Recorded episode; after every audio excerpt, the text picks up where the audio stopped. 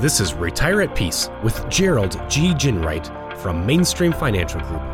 When a part of your financial strategy is out of tune, your long term goals, your retirement savings, and your legacy can all suffer. With many years of experience in the financial industry, Gerald provides his clients and prospects the information they need regarding Social Security, retirement income planning, wealth management, and much more. Listen in as we address your financial concerns and provide helpful solutions to put you on the path to achieving your retirement goals. And now, here is Retire at Peace with Gerald G. Ginwright. Hello and welcome back to Retire at Peace. This is Gerald G. Ginwright with Mainstream Financial Group. If you want more information about what you hear today, give us a call at 888-324-0589 or visit us online at retireatpeacepodcast.com. And while at my website, click on the radio page and check out our past shows and subscribe on Apple Podcast, Google Play, or Spotify. During today's show, we're going to examine steps that you can take to build more financial security during two critical periods of your life your 20s and 30s and your 50s. The decision making process during these two chapters is critically important, and each comes with its own unique set of challenges and needs. I think these two chapters are also interconnected in a way that we should always be aware of. If you make good decisions during your 20s and 30s, the strategy challenges you face in your 50s may be less acute, and from there, the choices you have to make in retirement may also be a little less stressful a Kiplinger article Six Savings Tips for Millennials Who Want to Retire Rich has some really great information.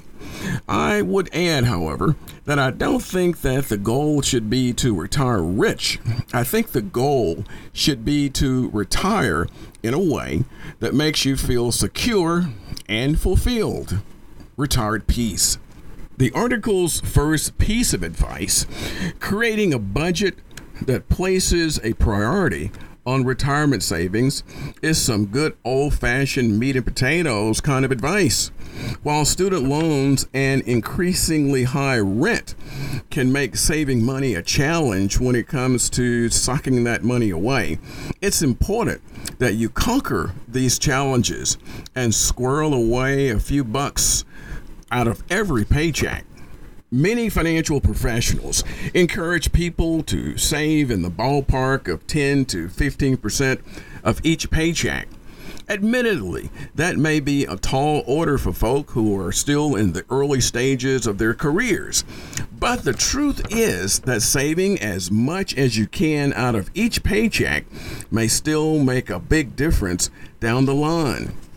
The next tip taking complete advantage of your employer's 401k match is a drum that regular listeners of our show know that we beat as much as possible.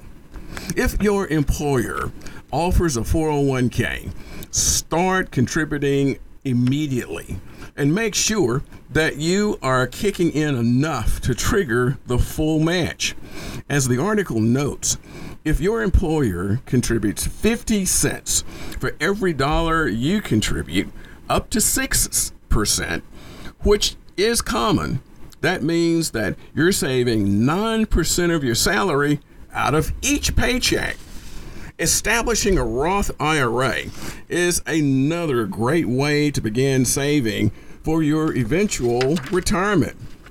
If your employer doesn't offer this option, or if you're already maxing out your traditional 401k, this may be your next smart move. In addition to some potentially attractive tax benefits, a Roth IRA also allows you to withdraw your contributions at any time and for any reason without taxes and penalties. Kiplinger's next expresses the importance of something that we have always highlighted during the previous episodes, and that is automatically saving dollars. Whether it's a traditional 401k or a Roth IRA, set things up so that your contributions flow out of your paycheck without you even having to worry about it.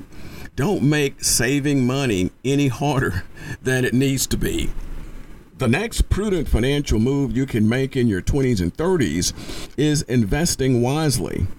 Now, we avoid getting too far into the weeds about investing on our show because we just don't have the time to get into the rules and pluses and minuses. But meeting with a financial services professional is another perfect opportunity to add a financial services pro to your team. Here's another quick tip boost your savings. We've recommended the 10 to 50% figure earlier in this show, but by adding something as simple as $50 a month can incrementally move you closer to your savings sweet spot. Now, let's examine some financial steps that you can make when you're in your 50s. An article from The Balance Tips for Retirement Planning in Your 50s really has some great ideas.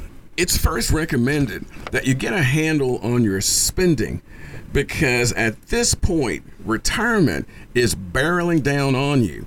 Like medicine that tastes bad but makes you feel better, cutting your spending is the simplest way to save more money. This next one, trimming down your debt ties directly into cutting back on spending. For many of us, debt is just another part of life, whether it's a mortgage or car payment, credit cards, or whatever. But that said, you don't want to head into retirement with the anchor of significant debt weighing you down. One potential strategy when it comes to the strategies in your 50s is tackling the principal on your various debts as aggressively as possible. Then, once you've got a smaller balance, you'll be able to refinance terms. The article also has two bits of good advice when it comes to home ownership in your 50s. First, if you're looking to sell your home because you just need less space that's one thing to consider, especially if you bought it years ago. And second, if you prefer to stay in your current home during your retirement, consider paying off the mortgage completely. The article next emphasizes making sure you never stop learning and expanding your financial knowledge. When it comes to financial strategy, there is no finish line. You should always be aware of changing rules and standards so that you and your strategy remain nimble and adaptable. And don't forget that some rules and regulations change as you get older. Take advantage of books, websites, and classes to really sharpen your financial skills. And again, lean on your financial services professional for your questions and concerns. There isn't much, if anything, that a seasoned financial services pro hasn't seen or addressed before. One thing that I always tell people not to think of your financial services professional as someone who simply works for them, but instead view that financial services professional as someone who cares, who's a partner, who really has an interest in your financial future. Though your 50s may be a time many folks begin thinking about winding their careers down, it may be, in fact, the perfect time to hyper focus on your career. Look at it this way when it comes to accumulating assets, your earnings potential is probably the most powerful tool that you have. If you love your job and you're still challenged by it, why not consider staying in the workforce longer than you would have ordinarily anticipated?